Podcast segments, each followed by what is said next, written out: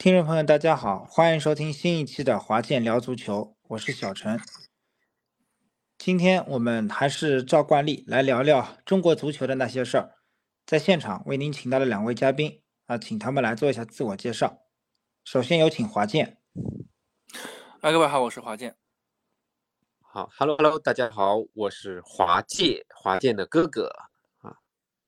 嗯，那在收听开始我们正式节目之前，首先先给您介绍一下收听我们节目的几种方式。您可以通过微信公众号“胡华健 FM”、“胡华健 FM”，呃，关注我们的公众号即可收听我们的节目。还可以通过蜻蜓 FM 和小宇宙这两款 APP 搜索啊呃华健聊足球来收听到我们的节目，同时你也可以关注我们的篮球专题小陈品篮球一并收听到我们的体育类节目。今天我们主要是给您来聊聊啊我们的国足，大家都知道啊国足嗯在周一的时候啊宣布了啊名单啊一份呃。一份超龄名单啊，一份为什么我叫超龄名单呢？那是一呃一份在我们看来是一份三十岁加的一份三十加的老年人名单啊，这可能是一个呃比较开玩笑的一个说法啊，这是一份超龄的老年人名单。那么随之而来呢，也宣布了国国家队的主教练啊，正是我们的原来的在中国已经待了多年的塞尔维亚人扬科维奇。那么就此，中国的所有的各级国家队就成了塞尔维亚的体系。那么在里皮时代的不成功，以及李霄鹏时代的落幕以后，看看塞尔维亚体系能不能给我们中国足球带来一些本质的改变。首先，我们从大的宏观的层面来讲吧。你们觉得这一次塞尔维亚的，不光是我们的久尔杰维奇也好，还是我们的乔尔杰啊？还是我们的这个乔尔杰维奇啊，乔尔杰维奇是篮球主教练而且杨科维奇了啊。我们接下来我们的大球都是被全面塞尔维亚化了，名字都绕的要搞不清楚了啊。那呃，从宏观的角度上来讲，你们觉得啊，中国的足球吧，我们先不说篮球啊，足球，你们觉得塞尔维亚化以后？你们不，你们会看好塞尔维亚的主教练能够带好我们的，不管是国奥队也好，还是我们的国家队吗？嗯，这样说吧，其实塞尔维亚国家队其实水平嘛，比中国还是要高一点的。那从那联赛里出来的球员，因为因为那个杨科维奇他也，也好像也是从那里出来的，包括那个久尔，什么久尔科维奇是吧？久尔久尔杰维杰维奇。对，就尔杰维奇，他好像是从呃那个塞尔维亚联赛出来，他好像是七，他六七年的，好像七月四号是吧？其实他就是杨科维奇的朋友啊，杨科维奇推荐他的，推荐他的。其实我个人觉得，就是可能啊，多多少少，可能这个亚运队杨科维奇也是会出手的，就是他可能不完完全全都完全交给这个朋友的，且哪怕他朋友可能多多少少可能也想自己。独立带的，但像像这个月，这个月二十八号左右，是吧？我记得，啊，还是什么时候？他是有亚运有热身赛的嘛？好像，嗯，对，与新西兰啊会有对打打新西兰有两场两场热身赛，所以我我我觉得这时候，呃，可能九尔他可能是会成为那个主教练，但是我觉得杨科维奇可能多多少少以一个呃帮助引导人家。好朋友熟悉的名义，可能多多少少也会参与进来，所以，嗯，这个两者之间的关系，我觉得要协调好，就是到时候可能就是同事与同事之间，人家说这个关系也是很微妙的，一旦朋友变成同事以后啊，多多少少也也会有所化学反应的，希望他们是友好的化学反应。然后塞尔维亚呢，说实话，就是他们都很注重，看我很注重什么体能啊，纪律。等等等等，但是我就现在是我们国际足球惯例，自自从赛会制以后，可换五人以后啊，足球呢，严格意义上，我看来啊，不是一个田径运动，对吧？你不能说只靠啊，我跑不死，我我往死里跑，对吧？你也有一定的足球的球性，也有一定的球商，还有一定的天赋，甚至于是稍显个性的一些球员，就是起到一定的骑兵作用。像这次国家队，看啊，这个可能扯远了，但是我觉得，嗯，球员里面特点鲜明的没几个。我并不认为像他们那个一味的强调我们中国中国足球什么到谷底了，我们要有一颗热忱的爱国心，我们对得起身上的衣服，对得起衣服上的国旗等等等等，这种呃满满的爱国情怀，然后然后你怎么怎么怎么的努力训练啊，纪律多么多么好，嗯，这你是可以成为一个好的队伍，可能是个乖乖队，但是你是不是能够成绩能拿得出手？有待时常检验，因为我觉得，就我们中国足球是我们环境什么时候慢慢在改动嘛，就是慢慢的从一个呃精英化足球慢慢过渡到我们平民化、正常化的一个联赛期，然后嘛，球员也是呃慢慢慢慢适应，但是足球的规律还是在那里的，尤其是现在新形势下，到底这个塞尔维亚球员到底行不行？就是塞尔维亚教练，嗯，我个人持一定的。保留的看法，当然了，因为他在他在那个东亚杯的时候，就是国足不是零比零逼平日本那那那那那个中场的时那时候那个激情四射的那个鼓励演说啊，我还是看了一些片段的。他是一个呃比较热情的教练啊，看上去倒是挺年轻像的，但是足球这个东西不不仅仅只有体能，还有所谓的激情。啊，你的球商，还有你在球场上的特点，你的你的创造力、提前量等等等等，就是能说明很多很多问题的。嗯，只能走一步看一步吧，看下去。尤其是现在这个什么中国国家队了、中国亚运队了，这种这种分界线的时候，呃，你说它明显吧，是挺明显的。一个是冲着二零二六年去的，一个是把今年的亚运会打好。但是如果这二者之间的关系没有协调好的话，也未必是件好事，嗯，就我这是我们中国国字号球队历来的一些通病，什么一会儿国奥队了，一会儿国家队了，一会儿这个队员去一会儿去那里，一会儿去这里的，搞也搞不清楚，嗯，所以我觉得是给球员少一点困扰，让我们外界呢也多多的清清楚楚的去了解这些方面的细节，就不要遮遮掩掩的，然后不管成绩好与不好，嗯，这是我浅谈了一下啊，但是。但是我总觉得，从基础上讲，就是你体能啊什么什么纪律性上是必须要有的，但是这样就能一定让我们中国足球的成绩上去啊？我个人可能持保留态度。当然，我可能说我急功近利了，可能中国足球就是万丈高楼平地起，是吧？也一步步脚踏实地的慢慢来。但是你也不能，包括亚运会什么的，还是有成绩要求的，你不能也也不能太摆烂。也不是摆烂吧，你不能太难看，成绩上怎么也得过得过得过去，所以我还是拭目以待吧。希望下次聊的时候就收回我刚才的话啊，就是这样。嗯，呃，我觉得分几个方面来说，第一个方面就是，呃，在这个地时候，就是临时让国奥队换主帅，其实也可以说是无奈之举吧，因为呃，现在找不到教练。呃，或者说有教练，但是人家不愿意来啊，所以这是一个无奈之举。那么，其实，在临近亚运会比赛之前换教练啊，对于国奥队来讲，损伤和损失应该是很大的。呃，可能啊悲剧会重演啊，这个我觉得大家作为中国球迷来讲，其实要做好这样的一个心理准备。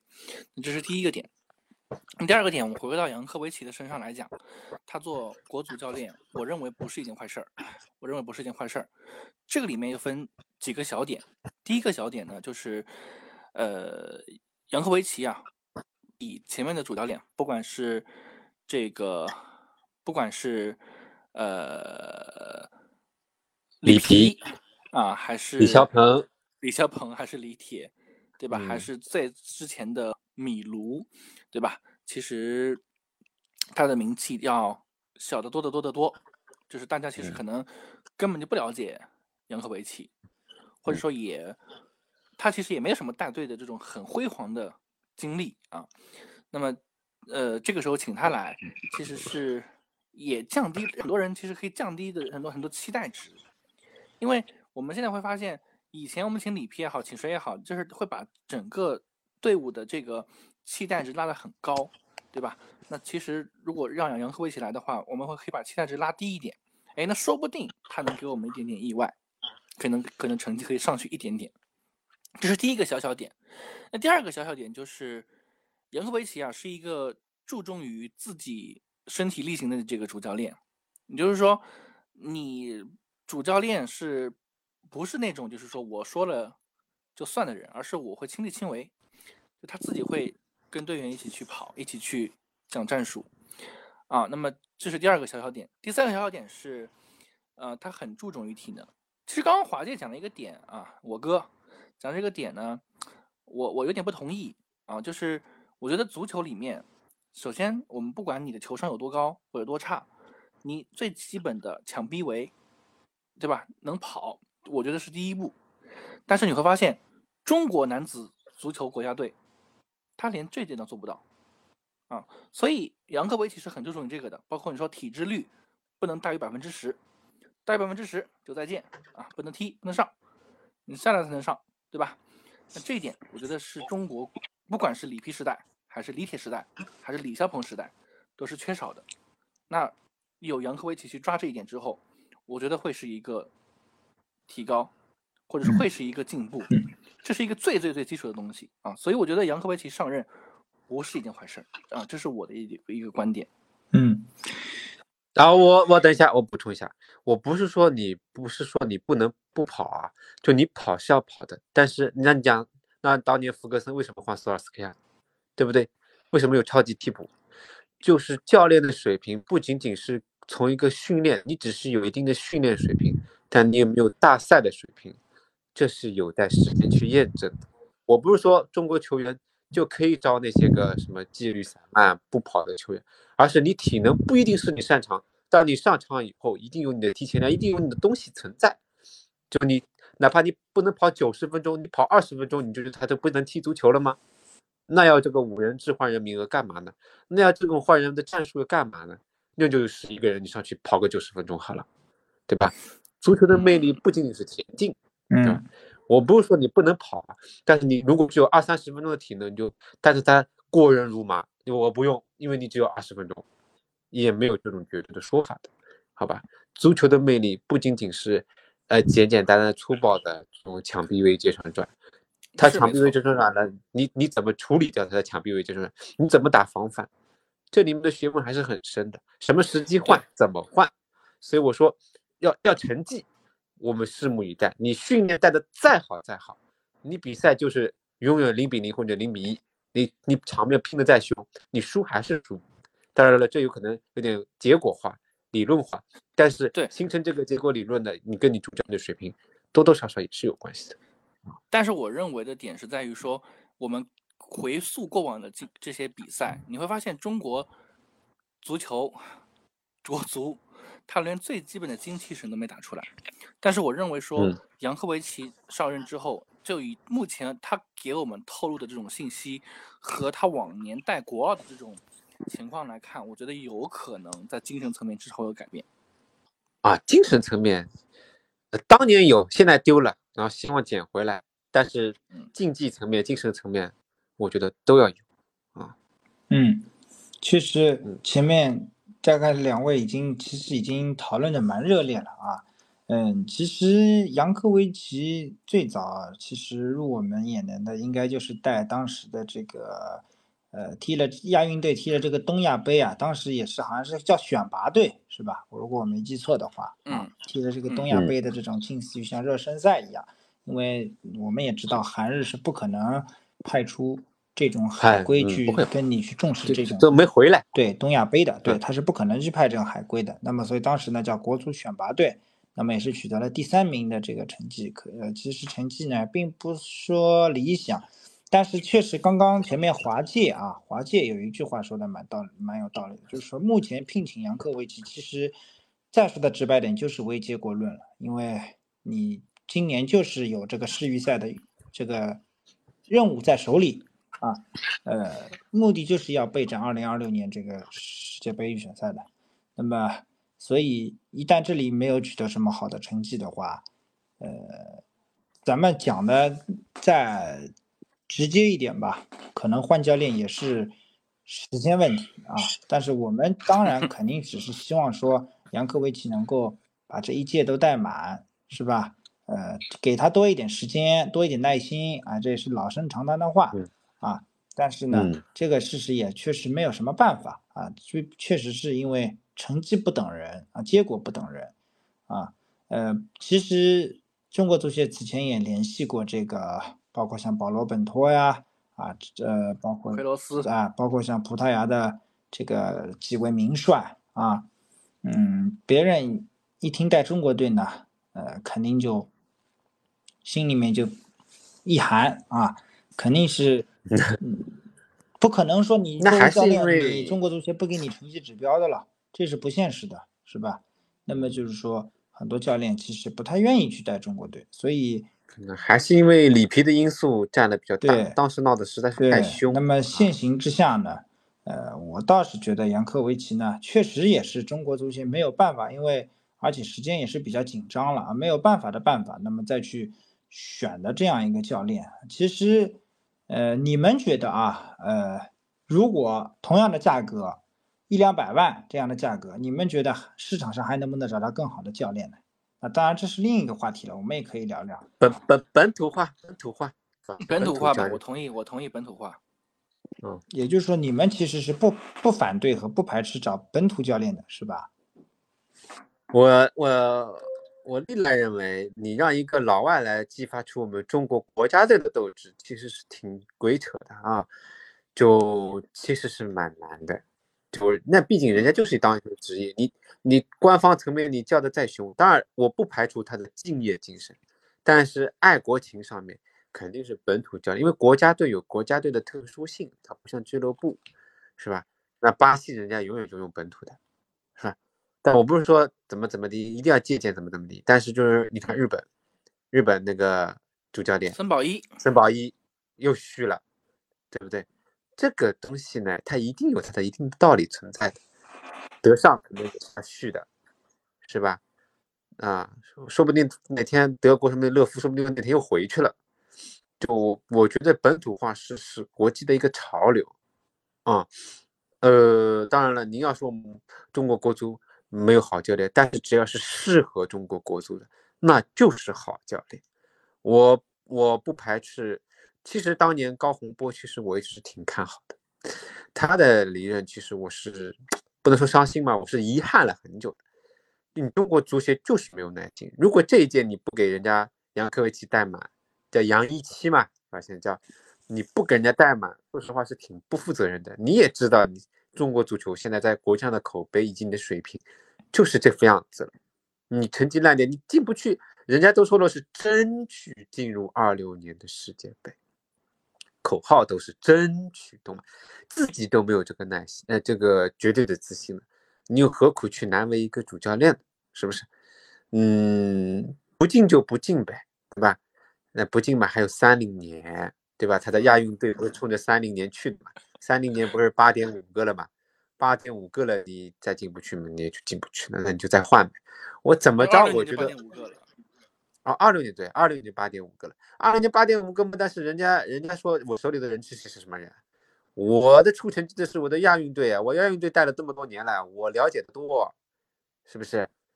啊，人家可以有，你要他要找托词的话，我觉得你最起码给人家带到三零年，带到三零年，如果人家失败了，或者三零年之前，比如说中国就就就就就就就那时候就远离三零年世界杯的时候。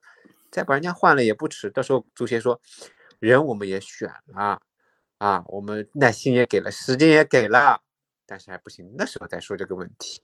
而且这次中国足协自己本身就动荡的很，啊，人家老杜能够亲自啊压下来，方方面面谈好，然后再把这个教练平稳过渡，啊，也已经是只能说是已经是没有办法了。你毕竟自己内内忧还没解决掉呢，对不对？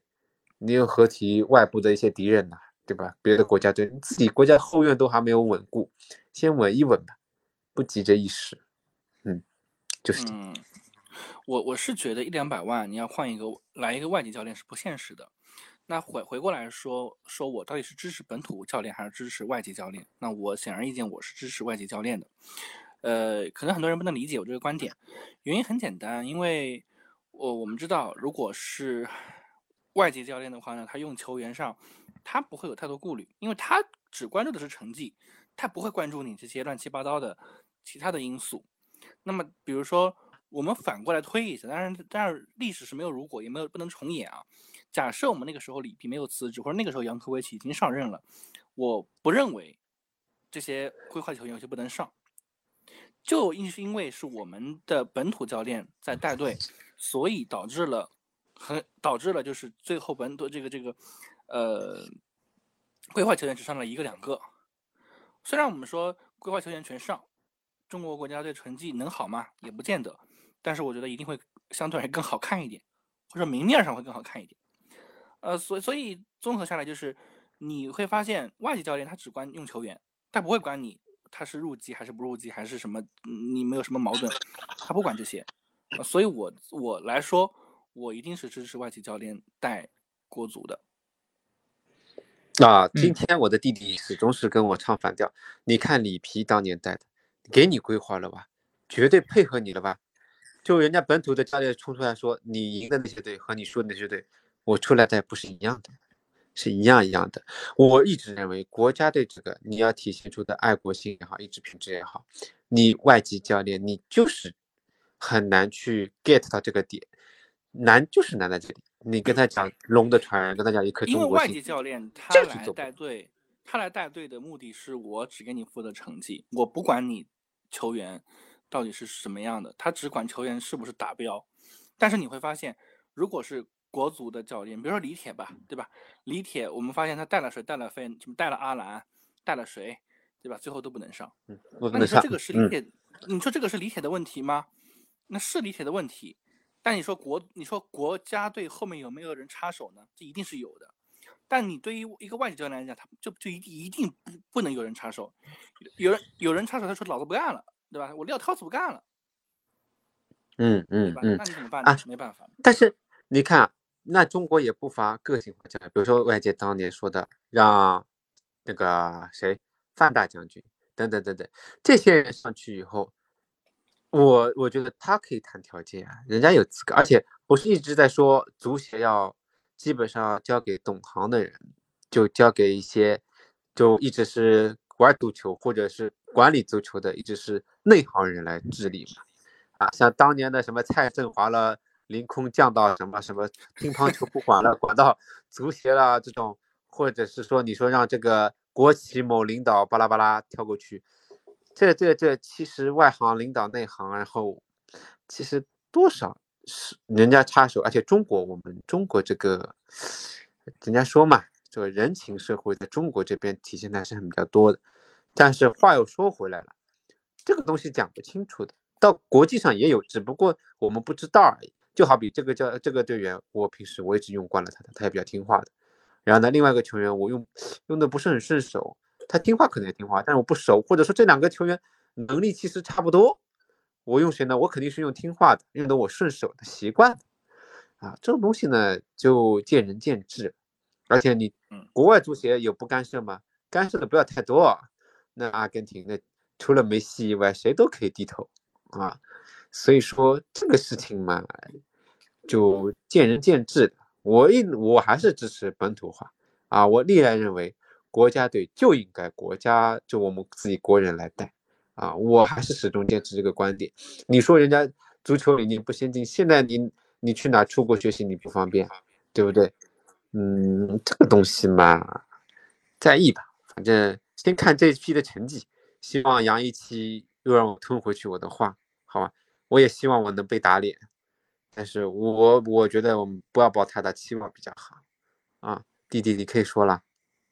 嗯，我该说的说完了，交 还给小陈，交还给小陈。爸爸，对对对，主持人。嗯，其实我们前面聊了很多关于教练的话题啊，大家其实前面主要围绕核心在围绕教练的话题展开展开讨论。那么前面我也是，就是问了大家，就是关于一个是，呃，在选人方面，选教练层面啊，塞尔维亚系你们看不看好？那第二个问题呢是问了就是关于本土化以及外教啊，两位嘉宾都是分别看好哪个教练？那前面正好华健也是提到了啊，球员层面啊，关于入籍球员层面，那这一次呢有艾克森啊这一位这个入籍球员入选，那么有报道说啊，阿兰也有也是很愿意啊为国家队来回来来效力，那么。正好说到球员了，那么我们也来盘点一下这一次入选的，在我看来有一些老龄化的国家队。这一次呀，我们可以发现一个非常有趣的现象啊，呃，在我看来呢，国足的名单呀，主要呈现出的是一个老龄化的特点。那为什么我用老龄化这样一个特点来形容这一支国家队呢？呃，其实也是来自于我们的杨科维奇啊，之前大家都知道。啊，带的是以青年队为主啊，呃，没有过多的在关注于我们的国内联赛，所以这一次所选的队员还是在从五十人的名单里所选出来的这份呃筛选的这样初筛的一个阵容，所以基本上来说，呃，我们的老面孔啊，比如说像无锡啊，啊，比如说像嗯。海港的某一些球员呀，啊，严俊凌呀等等，啊，吴磊啊，都是成功的入选了。那么可能张玉宁，可能大家会问，怎么为什么没有入选？啊，在这里呢，也要给大家解释一下，张玉宁呢是去到了国外啊，治疗了他的伤病啊。那么朱晨杰也有可能很多球迷会问，没有为什么没有入选？那么朱晨杰呢，是因为在国外备战热身赛啊，跟着亚运队在一起训练，所以呢也是没有入选。那么呃，我们两位可以。呃，结合着这份名单来给大家聊一聊。啊，我们主要是我想一些老球员我们就不聊了吧，我们就聊聊一些大家比较新熟新新的一些面孔吧，在在我们看来比较新的面孔啊，比如说大连市足协的孙国文啊，比如说呃山东泰山的陈普啊，这些我们可能平时不是说特别特别熟悉的啊，嗯这些球员吧，包括我们再来。聊聊谭龙啊，谭龙，据我了解到的情况是，杨科维奇对谭龙的拼劲儿啊赞赏有加，所以呢，他还是力主把谭龙引入球队。那么你们觉得还有一个问题就是，你们觉得在没有张玉宁的这个锋线的支持下，因为我们知道张玉宁去年在联赛里面他是打入了啊接近二十多个球，那么在没有张玉宁的这个支持下，你们觉得对？这一次国家队，我们先不说远的吧，先说近的，打新西兰的两场热身赛，你们会看好，会担心中国队的风险的破门的能力吗？我觉得破门能力堪忧。嗯，呃，谭龙，我不认为是一个，就是作为是一个很合格的射手。就换而言之，可能在这个队伍里面，要靠一靠吴磊啊，甚至于靠一靠。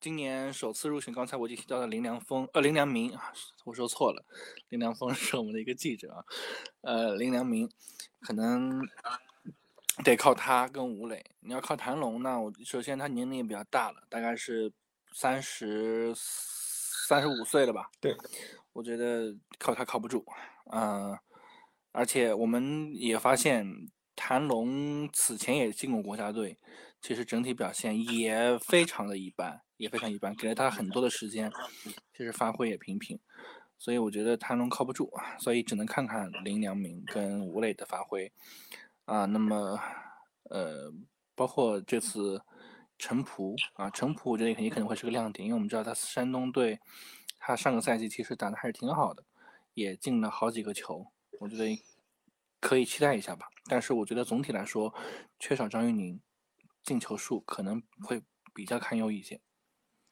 而且中场又没有戴伟俊，对，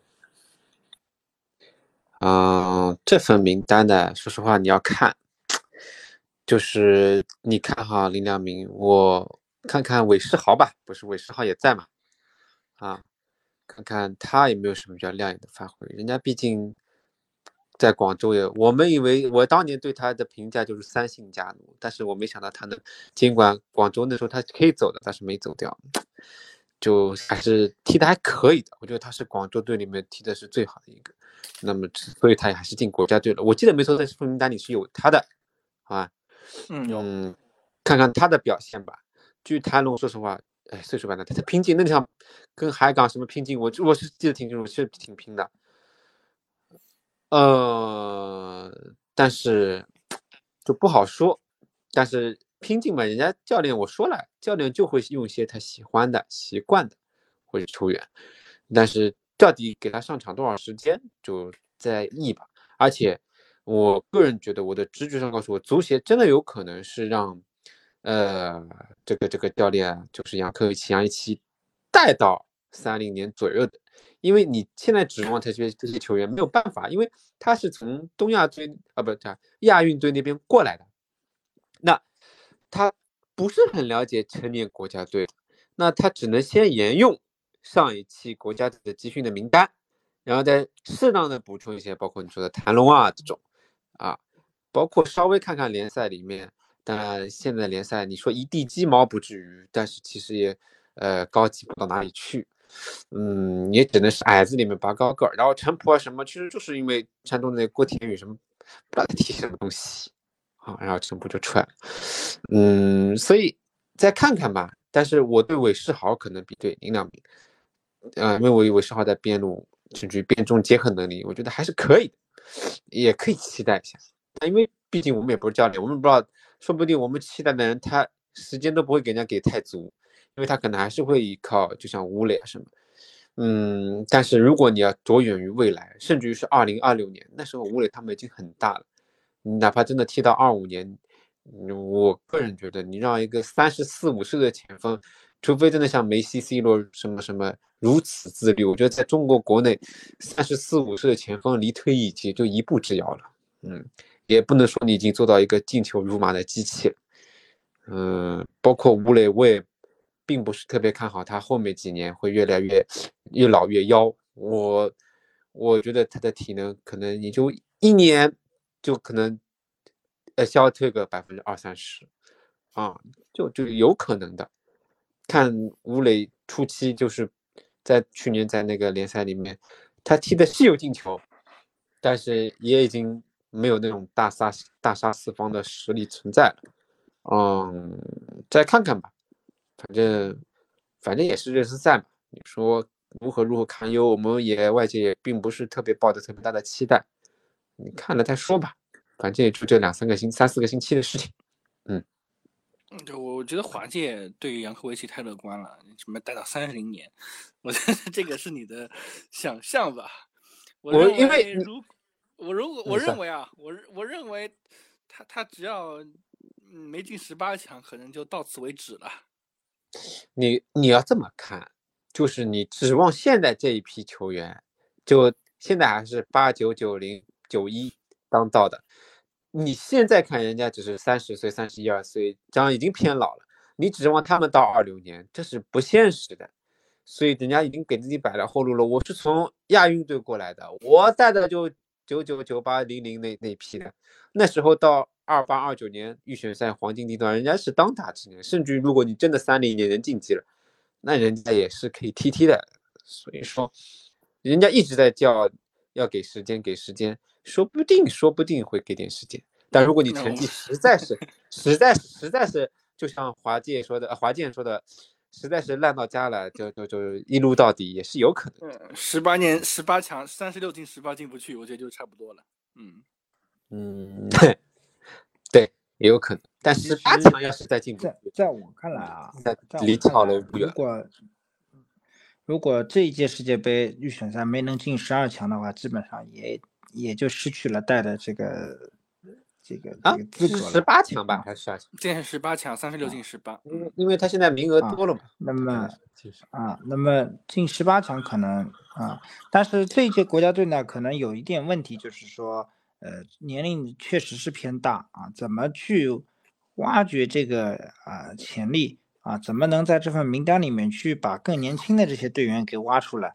其实这份名单确实还是我刚刚前面讲的，就是还是在用以前的名单啊，给了五十人的一份名单，那么他从五十人的这个名单里去挑选了他暂时认为还能够在国家队踢的队员啊，所以说就是依照以前的教练，教练怎么选的，那么他就怎么选的。那么在我看来啊，呃，我们没有必要说太过于在乎说去打新西兰的整个结果是赢几个球啊，或者是输几个球。其实呢，我更看重的还是说在整个打新西兰的这个过程中。我们整个过程啊，我们能不能打出比较丰富的、多彩的这种技战术配合，这个是值得我们去关注的啊。如果说我们连基础的基本的技战术配合、相应的配合都没有打出来啊，呃，那我们是不是靠个人能力很也很难吃掉新西兰呀？你们觉得我们如果没有技战术配合，单靠个人能力能不能吃掉新西兰呢？嗯，得了吧，你拼身体拼不了，拼体能不太好说。嗯，个人技术也没什么特别突出的，不就是一个快一点的人吗？真没啥，也嗯，中国队没啥么个人技术特别突出的。你艾克森，艾克森也老了，艾克森也老了，否则他的那个身体，嗯，他的控球性还还能指望那么一些。但但真的是个人技术啊，阿兰。对我阿兰现在也不知道阿兰怎么样的状态。对，这是我我我今天第一次同意华界华界哥的观点。我们前面都是反着站，我觉得是这样的。这中国 跟澳洲球队比，要啥没啥，可能你说身体身体真比得过吗？或者说速度真的比得过吗？我觉得也未必。所以，嗯，看看杨一期杨科维奇怎么调整吧。其实新西兰这个对手挺好的，好好打，挺好的啊。魔晶石嘛，魔晶石嘛。嗯，对，我觉得我们打澳大利亚肯定打不过，那我们打新西兰正好也是，呃，也是给我们一个很好的一个模仿有个大洋洲球队的一个风格啊。对，有个盼头吧，对吧？你也不能老找那些，以后热身赛就找那些。呃，已经菲律宾啊，缅缅甸、菲律宾这种，就老挝啊，比我们弱不了太多的，就是菜鸡互啄了，是吧？嗯，对，嗯，行。那么关于这个杨科维奇的这个话题呢，我们就暂告一个段落。接下来呢，小陈在这里呀，单独给大家补充有关于呃两条俱乐部方面的信息啊。首先，我们先来谈谈中超俱乐部的一些消息。啊，呃，上海申花呢，最近已经开始进入了这个集训的这个封闭集训的过程啊，呃，在前段时间呢，也召开了这个呃九世康桥入主的首次媒体见面会。那么，呃，国内球员呢，其实也没什么秘密可言啊，呃，我们有鲍亚雄、徐天元以及入韩国的这个入籍的徐辉三名球员正在试训。那么，我们简单来说一下吧，你们觉得鲍亚雄和徐天元？呃，有没有这个资格吧？啊，能够被申花给选中代表申花出赛呢？他们的实力符不符合申花的引援要求呢？和引援方向，一名是门将啊，一名是呃左边锋啊，左边前前前卫。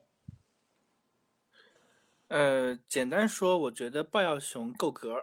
嗯，鲍耀雄去年在河北其实是踢了整个赛季，那么其实已经练出来了。我觉得一定是高于马震、高于现在的薛庆浩这两位年轻球员的，而且他的整个倒地速度啊、反应其实也是很快的，所以我觉得鲍耀雄是一个够格的门将。那么至于徐天元，其实我觉得左边锋这个位置申花是不缺人的。呃，我们首先不说曹曹云令啊，我们就说周俊成吧。我不认为曹呃，我不认为徐天元的整个能力是在。这个周俊成之上，曹云定之下的，我我所以我觉得，呃，徐天元，嗯，未必适合申花。嗯，华健呢？呃，我我觉得马正可以啊。就你这么讲，那河北队还是下选。但你说不仅是一个门将的原因，但我其实蛮欣赏马竞的。其实他的比赛也没有什么溃败啊。被别人进个五六七八个球的没有的呀，嗯，那河北队被人家不知道灌了多少个，当然了，人家已经无心恋的，你可以找各种各种理由，但是你门将就是半个球队，嗯，你你你要打得回身价，你河北队那边，尽管你说已经独木难支了，但是嗯嗯，就看试训出来的结果吧。至于左边路，的确申花不缺，你像汪海剑 TT，，嗯，左边路的竞争有那么点激烈，倒是右边路，因为张路啊什么都走了，倒是嗯得好好想想办法，也有可能在外援上，申花队可能有没有什么新的进展，因为毕竟禁令要解除了嘛，我也是很期待。嗯嗯，最后呢，作为我们国内足球的板块呢，也得给大家关注一下我们的女足方面的信息。今年女足世界杯啊，将在下半年在澳大利亚和新西兰进行。中国女足和刚刚通过预选赛出现的海地、英格兰和丹麦分在同一小组。如果我们想小组出线，战胜海地和丹麦，应该是我们必须要做到的事情。英格兰的排名比我们高啊，目前以我们中国女足的实力来看，战胜英格兰呢难度会相对比较大一些。那么水庆霞指导在接受采访的时候呢，也是说了，嗯，我们确实目前由于疫情的原因啊，此前几年参加热身赛的情况比较少，所以呢，对于一些欧洲传统的球队呢，已经有一些脱离了实际的了解，所以这一次呢。女足也是前往了欧洲进行了一些热身赛，啊，呃，其实成绩来说和两支国家队的成绩是并不是很理想，尤其是我们输我们打平了爱尔兰啊，爱尔兰这场零比零我们是没有取得进球的，这个比赛其实从结果上来说是不够理想的。那么女足目前在回来备战联赛之后呢，过一段时间仍然将会前往欧洲继续参加热身赛。那以上就是这一期啊华健聊足球的啊全部内容。那么最后也也不忘再给大家打一个小广告吧。啊，要那么我们录制这一期节目的过程中呢，呃，CBA 联赛，也就是我们国内的篮球联赛正式恢复了主客场制。啊，这是主客场制的第一天，也是我们录制这一期关于国内足球的第这这一期节目的时间。那么对于篮球感兴趣的朋友呢，也可以多多关注我们全新恢复的。CBA 联赛主客场制的比赛，届时呢，小陈也会啊，呃，给大家去录制我们关于 CBA 的一些点评啊。再次感谢您的收听，也感谢我们两位嘉宾啊。我们相约在下一期节目再见，拜拜，再见。